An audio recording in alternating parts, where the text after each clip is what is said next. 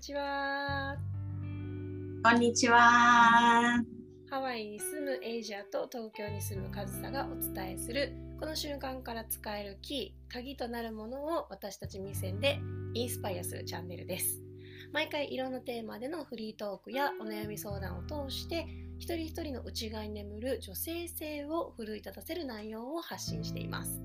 そしてこのチャンネルはポッドキャストと YouTube にて同時配信中です。私たちの考え方や解釈をおしゃべり形式で進めています。これを聞いてくださってるそこのあなたは、ぜひ必要な鍵をもらっていってくださいね。ということで、今回も早速始まりましたけども、エイジュちゃん、アロハ。アロハ。あこんにちは。お元気ですか？元気です。はい。どうよ、最近は？なんか新しいことあった、あの、つい先日、お誕生日を迎えまして。あらま、お誕生日おめでとうございます。特に何も変わらないんですけども。そんなもんだよね。全然何も変わらないんだけど。あとはね、その誕生日周りにあったことって言ったら、あのハワイからね、私のフラダンスの先生がついに日本に来てくださったので、それのレッスン受けたりとか、そういうのが多かったかな、今回、今回っていうか最近は。うんうん。うん、充実してるじゃない？なんか内側、内側の面で結構充実してる。ね。うん、ね。なんかさ、なんだろうな。そのフラに関しても、すごい自分の中でいろいろ学びたいなとか、やっぱ自分のすごい好きなことがハワイの歴史とか文化を学ぶことだから、うん、やっと自分のクムフラそのフラの先生から習うっていう夢が叶ったのよ、うん、今までもさほらなんか私がハワイ遊びに行ってる時とかさなんかあのコミュニティセンターのフラ行ってくるとか言って、うん、フラの何そういうスタジオに行ってくるとかやってたんだけど、うん、それはやっぱりただの体験レッスンみたいな感じだったのが、うん、本当にちゃんとハーラウってそのフラの教室に入って自分の組むフラからその伝統を教えてもらうっていうそのもうモーメントがもう自分の中ではうわーみたいな本物だみたいな。ねなんかもう訳が違うっていうか次のレベルっていうか。そうそうそうそうそうそう、うん、で実際ねいろいろ教わってあのー、やっぱりただ振り付けを教わるだけじゃなくってあのハワイの歴史の話だったりとかその振り付けに対するこういう思いだなんだよっていうのをさ本人から聞くって、うん、って思うしその上総のクムフラはあの UH えっ、ー、とハワイ大学の教授なの。うん、あらすごい。ご夫婦なんだけど2人とも教授で、ハワイのカルチャーとかハワイ言語を、あの教えてる先生なのね。もうプロフェッショナル中のプロフェッショナルだね。そうそうそうそうそうだからなんだろうねその今起きてることもそうだしなんかそういう大学で今こういうことをやってるんだよとか大学のその昔の大学の話だったりとか,、うん、なんかそういうのを生で聞ける。なんか今までほら自分で調べてとかさ、うん、あの エイジアをあのミュージアムに連れてったりとかさ。そうそうそう。あの引きずね私引きずられてってそうそうそうあの、ね、ついてきてもらったりとか、そうしてたんだけど、楽しかったけどね、私はそれそれで、あの、かいカズさんが解釈して、で、噛み砕いて私に伝えてくれるっていう、なんか、無料ミュージアムガイドを聞けてたから、私はそれで楽しかったよ。ありがとう。でもそれがやっとさ、なんか自分で学ぶものってやっぱ限りがあるから、うん、それをもう本物じゃんもう、うん、この本物でかいのよ。なんかもうオーラももうなんか圧巻だね全部に置いてね。なんかもうそれも全部、まあ、前も会ったことあるんだけど、うん、なんかやっと会えたみたいな。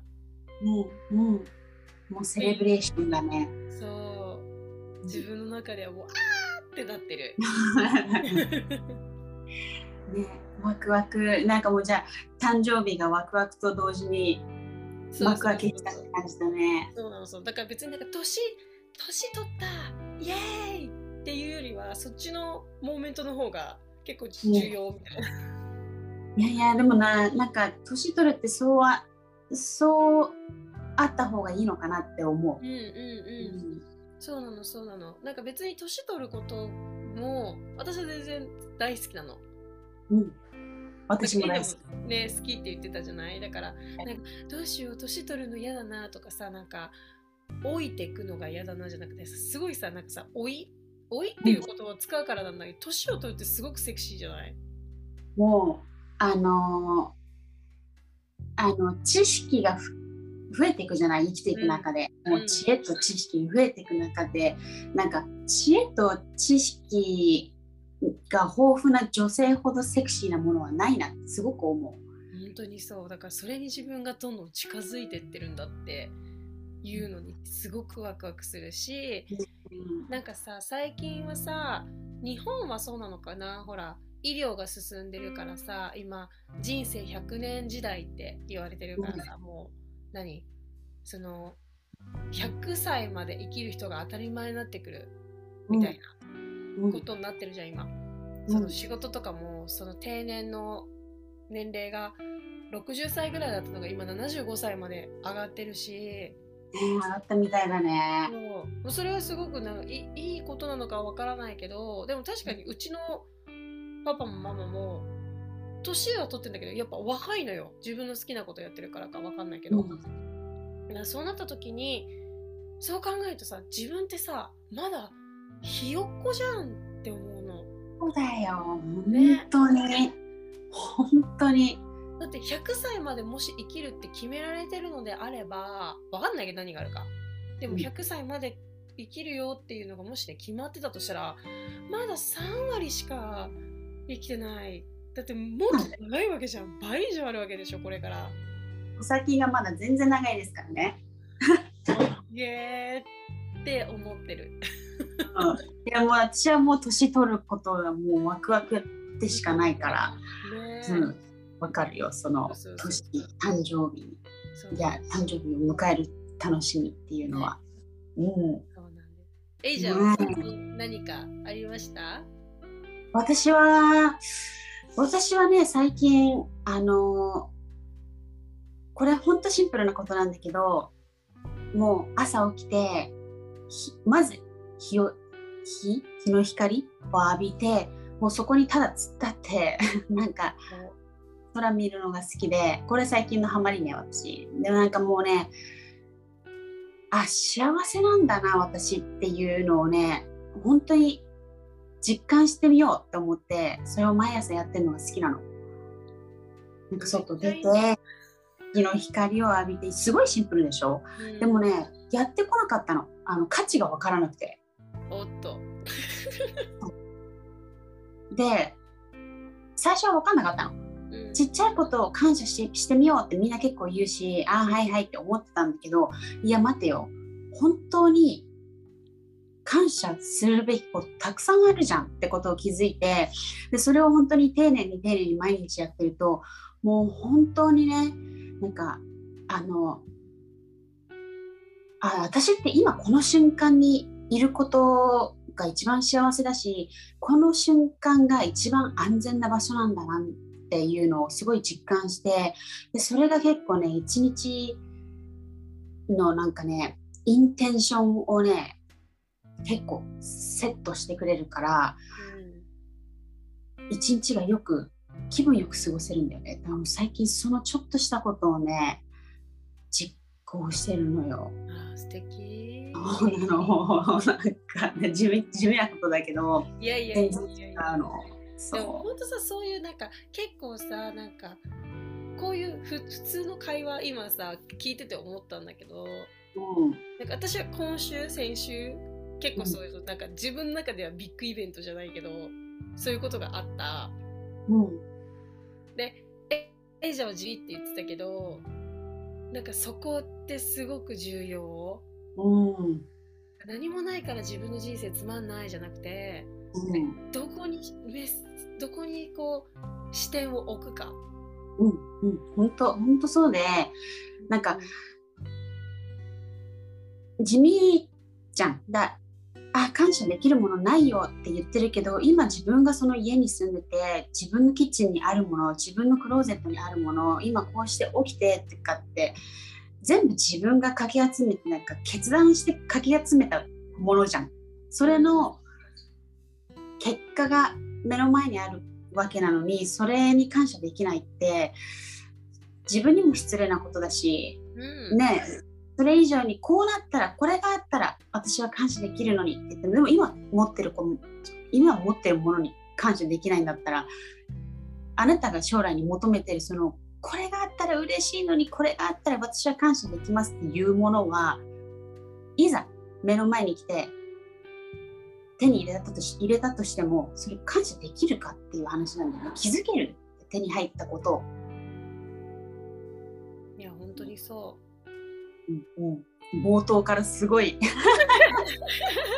すごい。ねすごい話だったけど、うん。ねじゃあ今回、早速ね、今回もリスナーさんからのお悩みを、切りあ替えの、私たちの目線でね、答えていきたいと思います。はい。お願いします。はい。えーっとね、いつも元気もらってます。はいえーはい、ありがとうございます。ありがとうございます考えすぎて、いつも人生の決断に迷う。うん決断に迷った時どうしてる？というお悩み相談をいただいてるんですよ。うんはい、あるはい、あります。あ 決断なんてもう毎日ね人生決断の繰り返しだもんね。るそうなの。だからさ今今さっき私たちが話したいことも全部決断じゃん。うんうん。太陽の日を浴びるとかもさ、うん。なんかえー、いいなーじゃなくてうん。外出ればいいんだよみたいな。浴びておいでってもうすぐそこにあるからもう自分が浴びるって決断したら叶うからっていうね。そうそうそうそう。決断はだからもう日頃そこら中に常常にやってる行為だけどそれがなんでこんなにも大変な行為なのかっていう永遠のテーマっていうか、ね。しかもさここにはさ なんかさ人生の決断じゃん。うん。結構大きいよね。多分、うん。何の決断かはわからないけど、うん。それは迷うよ。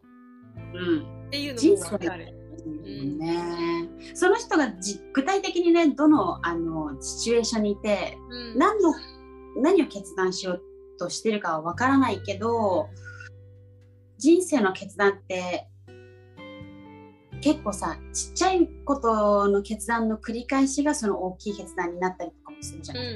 うん。うん。わかる。ね。うん。そうね。で決断ってさうんエイジャにとってはさその決断ってさなんか意味とかさどういう何決断をうん。ちっちゃい子に説明するとしたらうん。なんていう？これねちゃんと調べたのよ意味。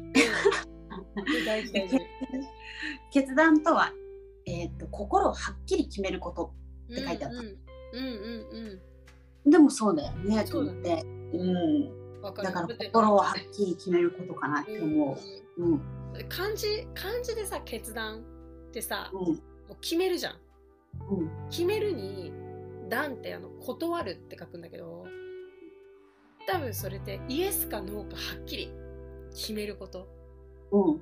なんだろう漢字のね成り立ちからすると。うん。だと思うの。でカズサが Google 先生で意味を調べたらなんか、ね、何らかの問題や課題に対してどのように対応するか。それを判断して決めること。だからその対応力のことなんだって。うん。この問題に対してどういうふうにしようかなっていう視点。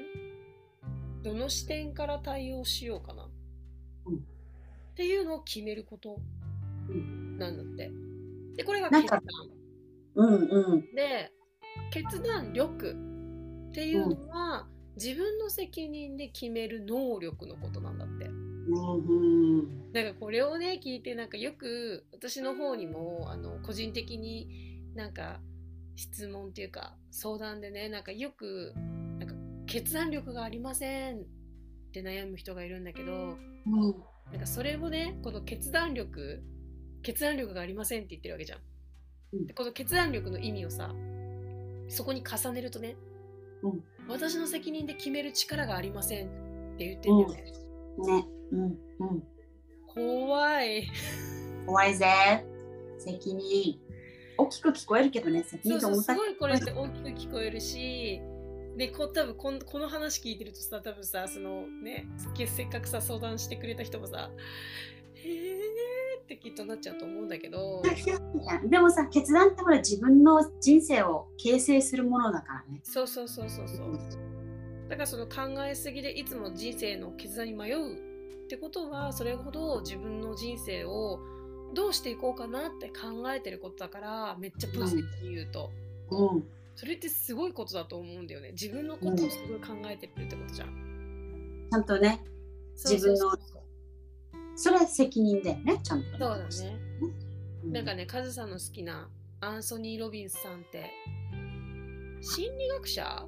コーチングとかやってる人なんだけど、うんうん。なんかアメリカで一番有名なコーチなんだよね。アンソニー・そうロビンス。そうもう彼はもうあのコーチングっていうかなんかうーんポジティブなことをまあ人助けだよねなんかそうそうそうそう。うんすごい有名よ彼は、うんそうなの、そうなの。その彼の本とかいろいろ読んだりとか、そのクォーツをね、名うん名言集みたいなのを調べて、その決断に対して言ってたのが、本当の決断っていうのは、あなたが新しい行動に出たという真実によって判断されます。うんで、行動がないのであれば、本当の判断とは見なされない。要は動けないこと、動くか動かないかうん。うん。なんだって。うん。やっぱ行動が全てだし、うん。うん。だからそこが多分なんだろうな。考えすぎで動けなくなる。うん。こう縛られちゃうっていうのかな。うん。なそこを突破するにはどうしたらいいのかっていうことなのかなって思ったこの人の悩んでることは。そうよね。なんか自分あそれこのねお悩みを聞いた時に私あ私はどうしてるんだろうっていうふうに考えたんだけど、うん。ちょっと思い出したりとかしてねうん。でいろいろ考えてみたんだけど決断に私迷った時とか決断する時にその怖いって思ってそれが決断を止める時って結構何が根本にあってそうなっちゃうのかって見つめ直した時になんか正しい判断をしているかしてないかが怖かったりとかうん。そうこれやって本当に後悔しないのかなとかさ、うん、怖いみたいな。ただうん。正しかったのか正しくなかったのかが怖いみたいな。うん。そう。で決断ができないほとんどの理由は自分との関係性の問題っていうふうに思うのね。そう。何が問題なのっていうのはその自分がちゃんと自分と信頼関係を築け上げられてるのかっていうことうん。で言ってるんだけどそのほら決断するじゃない？で結果がどうあれその自分がちゃんと自分のためにそこにいてあげられるのかけ解決方法を見出せるのかとかだから自分がその決断をした時に結果がどうあれちゃんとうーん解決法ケツを拭く方法ね。ちゃんとそう見出してあげられたりとかだからそこにいてあげられる自分が自分のためにっていうところが本当にそう責任が持てないとやっぱ行動するの怖いし自分がどうしたのか分かってないとだから自分を知ってるかっていうところだよね。これは永遠にそこは大事なテーマだけど、うんあとね、結果に意味付けをしない。うん。ってことがすごい大事で、なんか結果がね、どうあれ、そこにね、自分がどう意味付けするか、うん。でそれを結構パーソナルにと捉えちゃうのね。うんうんうん。例えばなんかこうけ決断しました。結果が出ました。結果と結果っていつもニュートラルなはずなのにそこに自分があ私ってフェリアあの日本語でなんて言うんだっけ、えっと、失敗した人とかさ、うんうんと私ってできない人なんだとかうん。そうやって自分がその結果にどう意味付けするか？によって自分がその意味付けした結果になっちゃうのよ。うん。わかる？なんちゃんと言えてるかわかんないけど、わかるわかる。わかる？自分はその結果じゃないのよ。うん。でも自分とその結果をうん。ましてや自分が意味付けしたネガティブな結果をつなげちゃうっていうか一緒にしちゃう。うん。うんだからそこはでそこによって生まれる感情が怖くて結構決断できなかったり。あ決断するとこういうふうに意味付けしちゃうかもしれないしでそこにそれによって発生するこの感情が怖いから私は決断しませんとか、ロジック的に頭で考えてるわけじゃないんだけど潜在意識レベルでどっかに恐怖ってあるからそれを覚えてて決断するのをねちょっと拒んだりとかするんだけどうん。であとうーん人がね人の目をやっぱりどっかで気にしちゃうの5%ぐらいあ脳裏でねうん。気にしてんのよ。うん。でもこれもさっきあの言ったけどその結果にどう自分が意味付けするかとかってちょっと関係あるのかなって思うんだけどそうだね。だからそのあれだよね。その意味付けってさ、だから自分が要はだからささっきのヘビアだよね。自分が失敗しちゃったらどうしようとかさ、なんかそれにプラスしてもっとそれがさ、それがレベル1だとしたらさ、レベル2になるとさ、成功してる人と比べる自分がいる？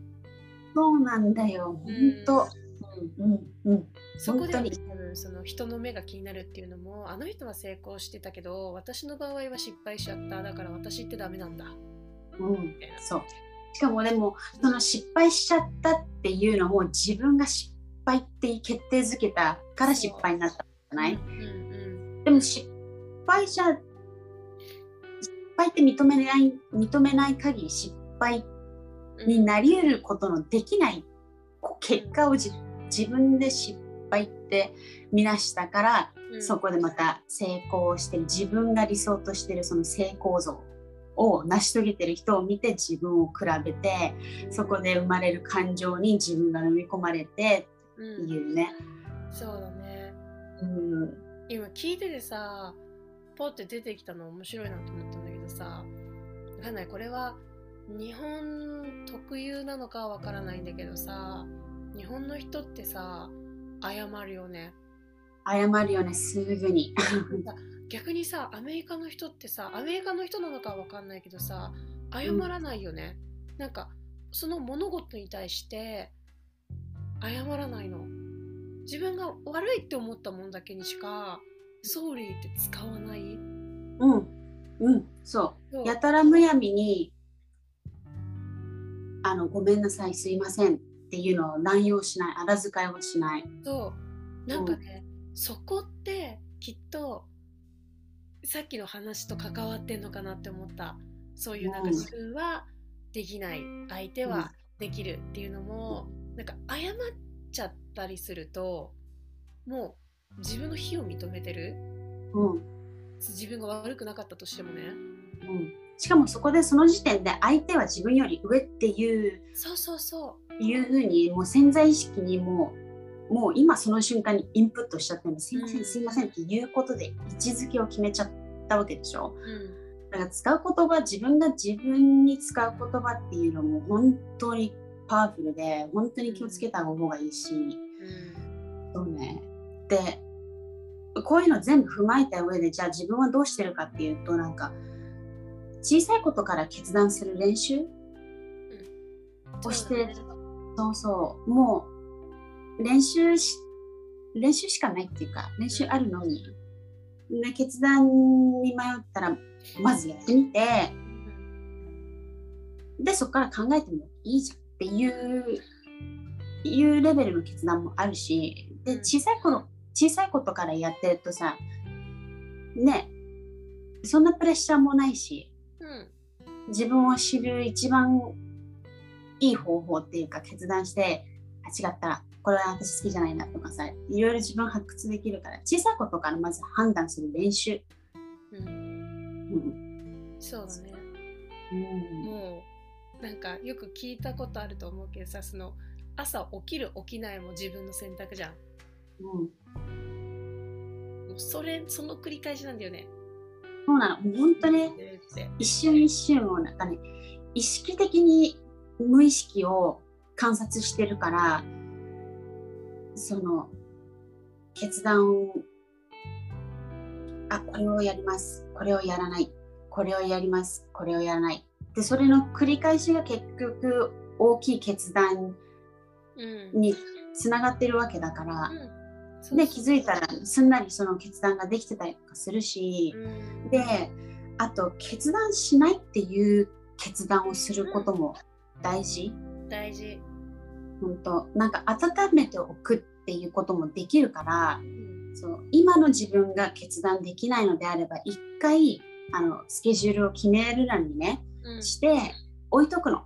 うん、で、まあ、1週間なりなり1ヶ月なり3ヶ月なりね半年なりどんぐらいのスパン開けてもいいからも戻ってチェックインをするの自分と、うん、あ今決断できるこれあの温めておいて決断しなきゃいけないことを今決断できるのかっていうのを自分の中でまたチェックしてそうすると意外にねその時の自分になったらできてたりとかするからあ今の自分だったらこれ決断できるわっていうのをやってあげるのもありだと思うんだよね。そうね。うん。うん。なんか洋服選ぶ時ってさ、うん、自分の着たいの選ぶじゃん。うん。なんか人生の決断と洋服の選ぶ決断って全然違うけど、うん、でも似てるよねだってそれ着ないと出かけられないわけじゃん。うん、ってことはそこに猶予あるじゃん。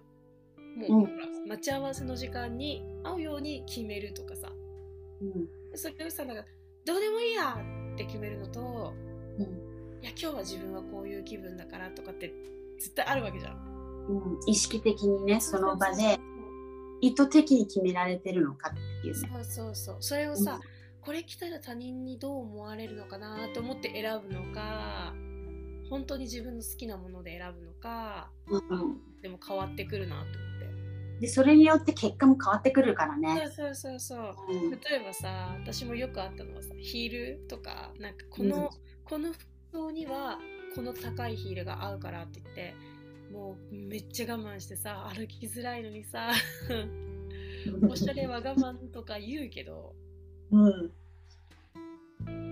おしゃれは我慢って言うけどまあちょっと一理あるよねおしゃれは我慢。そうそうそうそう私、そのそれを着てる自分が心地よければいいんだけど、うん、なんかそれがいよいよさなんかこれを着てないと嫌われるんじゃないかとかさ、うん、あるじゃんそういうのあるある。なんかそこともなんかなんか置き換えるとねその人生の決断っていうのを日常生活の決断に置き換えるとそれだなって、うん、限りが絶対ある時間には。それってさ、うん、人生も限りがあるわけじゃん、うん、後にしよう後にしようってなってても結局どっかで絶対決めなきゃいけないタイミングっていうのはあってそれが遅いとか早いとかじゃなくて、それがベストなタイミングかもしれないけど、うん、でもしかもさ、うん、あごめんねどうぞ。うん、何言おうか忘れちゃったからいいよ。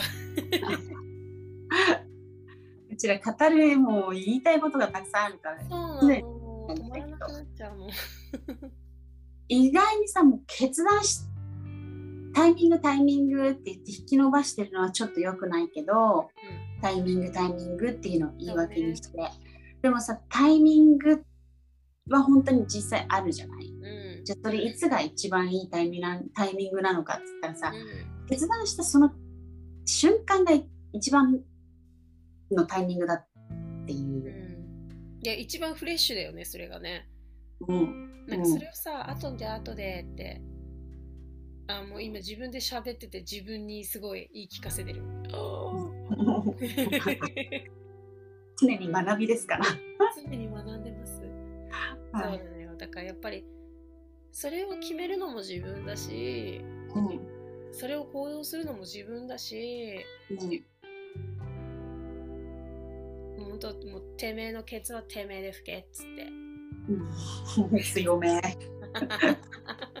いやでもあの決断ってほらレベルあるじゃない。もうすごい重たい決断をしなきゃいけない。もうなんか人の命に関わるなんか決断とか。そういうのは慎重にやらなきゃいけないけど、うん。まあ、このうちらが今話してる私たちが今話してるその日常的なね人生的な決断のカテゴリーで言うとなんかほら決断した後もさ結局決断してもさいつでも変更できるじゃない。そうそれも決断なんだよね。変更するっていうのも決断 自分で決められるし。そう。だから決断したらもうそれをずっとやらなきゃいけないっていう言うわけじゃないじゃん。そう。そこなんだよね。そこがさミソっていうかさなんかみんながこう悩んじゃうとか考えすぎちゃうっていうところのあれなんだと思う。ポイントっていうのが、うん。なんか「え自分でこれやるって言っちゃったんで」みたいな。うん、でもできない。そうそう。うん。で動けてないわけじゃん。それって多分変え時？うん。ちょっと一回離れてみて考え時？うん。なんだと思うのね。でもそれをな決めちゃったからやらなきゃいけない。責任を負わなきゃいけない。多分さ、うん。言葉がきっと日本語ってパワフルになるのかなね、なんかあとあの社会的な概念がすごいんだよね。なんかよくや決めたら最後までやりなさいが美徳だはいはい思われたりするじゃない。いや美徳でも何でもないし決めてやりました。違ったらうん別の策を取る。別のうん。手段を模索するっていうそのやってみて徐々になんかうーんあのうんなんていうの日本語が出てこないな。やってみてちょっとうん。変えて試行錯誤だ。試行錯誤しながらやるのも、その決断のうちに含まれるからさ。そうそうそうそう。だからどれだけさその 決めるっていう中のモーメントの中に入りすぎるとそうなんだよね。こうなっちゃう、結局視野が狭くなる。じゃなくて決断をした後でもそのモーメントの中では視野を広くあこの情報ここに入れようあこれはいらないとかっていう取捨選択。うん。うん。日本語って難しいね。あ難しいね。ある。もうたもうねいろんなニュアンスで使える言葉もさあるからさ結構。私なんかもうさらに大変な時もあっそうよね。たでもあの日本は特にあの国民性がほらもうん。うなんか団体意識が強いじゃない？うん。で結構社会が決めた固定観念にすごいとらわれちゃう人とかが多いじゃない？だからうん一回決めたらやり遂げるとかうん。やらないと恥ずかしいでしょ？とかあの自分にプレッシャーかけすぎっていうのもあるけど、うん、そうねだからそこまでしなくていいよね。うんそうなのそうなの。うん。なんかそれってさきっとさこの質問の決断に迷った時どうしてるのところに入ってると思う。別に迷ったっていいんだよ。迷っていろいろやってみればいいっていうのがきっと答えなんだけど答えっていうかうちらもよくやってることなんだけどでもなんか決断に迷っちゃったらいけないんじゃないかって思うからきっとこういう質問が出てくるんだと思うんだよね。それはこのリスナーさんが悪いとかじゃなくって当たり前の出来事で、うん。うんどうぞ。なんだろううちらからしたらどうぞいっぱい迷ってくださいって感じなんだけど。迷ってる間に自分でほら資料を集めたりとかさそうそうそうそうそう。その迷ってる時こそがゴールデンタイムじゃないけどいろいろね自分の中で新しい概念を取り入れたり捨てるものを捨てたりとかさそこが一番ゴールデンタイムでもそこがダメって思われたりとかさそうそうそう。すごいじゃあ誰がそれ決めたのよって言ったらまあほらもうそうやって育ってきちゃったからさなんつうのうん。社会的にもさ学校でもすごい教えられるじゃん。一度決めたらやり遂げるとかさ美徳化されちゃったりとかさ。いやでもやり遂げなくていいんだよ。あの早々に見切りをつけるっていうのも大事、うん。うん。まあ、ちょっとちょっと路線ずれちゃったけど。いやでもあずれてないずれてない。合ってる。本当にその通りだと思う。なんかそう考えるとさこれはまた全然違うエピソードで話したいんだけど私結構ポッドキャストいろんな人の聞くのね。でその中で言ってたのが、日本人ってうん。ルールがないと動けない人が多いって言ってマニュアル通りにね。そうそうそうそれを議題に挙げてディスカッションするポッドキャストがあって聞いてたんだけど面白いなって思って。確かにそうよ。そうこうこうしなきゃいけないっていう何かそういうなんていうのかながないと動けない。だからクリエイティブに自分でこうかも。だからこうしようっていう行動力につながるのかな、これって。なんかそういうのが足りない？少ない？ない？うんわかんない。あの言葉がちょっと難しいんだけど、うん。そこにもつながるのかな？とはちょっと思ったね。でなきゃダメっていうことへの執着が結構すごいじゃない、そうそうそうそうそう。うん、だから謝るんだろうね。さっきの話じゃないけどさ。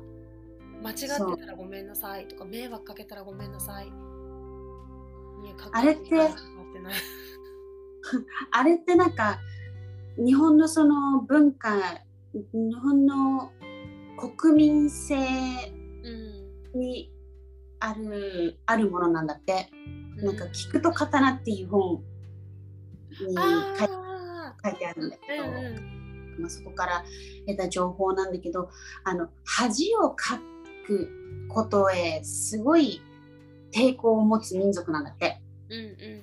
あと恩すごい恩に対してうん。あの重きを置む、えー、と重きを置く民族でもあるんだけどその恥これをしないと恥ずかしいでしょ？これをしたら恥ずかしいからやめなさいとかっていう風に育てられてくるじゃない？ん。あの学校とかでも。そうだね。だからそうそう。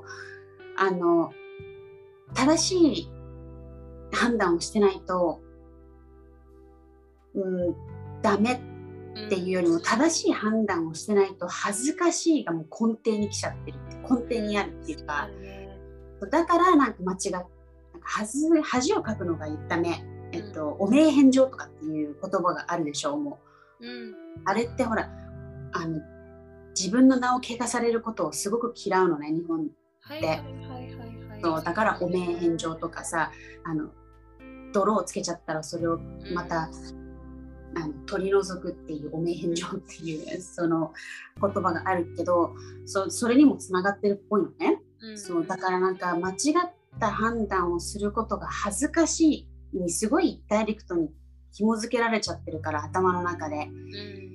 そうだから、うん、別にはず間違った判断をして失敗したとしてもそれは恥ずかしいことでもないしそれを失敗って認めない限りに失敗になることはないしじゃあ失敗失敗って言われたとしてもそれはその人の失敗をあの投影してるわけだから自分の中で失敗じゃなければ失敗でもないし恥でも何でもないし、うん、だからあんまり重く受け止めるっていうか決断に対してあんま重たく考える必要もあんまりないのかなとは思うね。そうそうそう。まあ結果的にその決断をするっていう、決めるっていうのはもちろん大事なことだけどその決断した後っていうのはうん。修正可能であって、うん。失敗とか成功とかそこで何か測るものではないんだよね。自分がどれだけその中で何を学んできたかとか何を感じてきたか。うん。マインドフルネスってそういうことじゃん。何を感じて何を見て何を聞いてきたのかそれが全部経験になって今の自分になってるのであれば考えすぎっていうのも悪いことではないしそのなんだっけ決断に迷うっていうのも悪いことではないんだよね。うん、うん全然悪くない。ねなんかそこをなんか心の中にうん、鍵として持ってってもらったらうん、いいよね。うん。うん。はい、そんな感じですね。はいありがとうございます。ありがとうございます。はい。キートエンパワーメントでは毎週月曜日にニューエピソードを配信しています。で、そして皆さんからのお悩み、ね、募集してますで。不定期ではあるんですが、私たちのインスタグラムのアカウントから質問やお悩み相談を募集しているので、ぜひチェックをしてみてください。はい、ということで、それではまた来週お会いしましょう。See you next week! See you next week. Bye. Bye.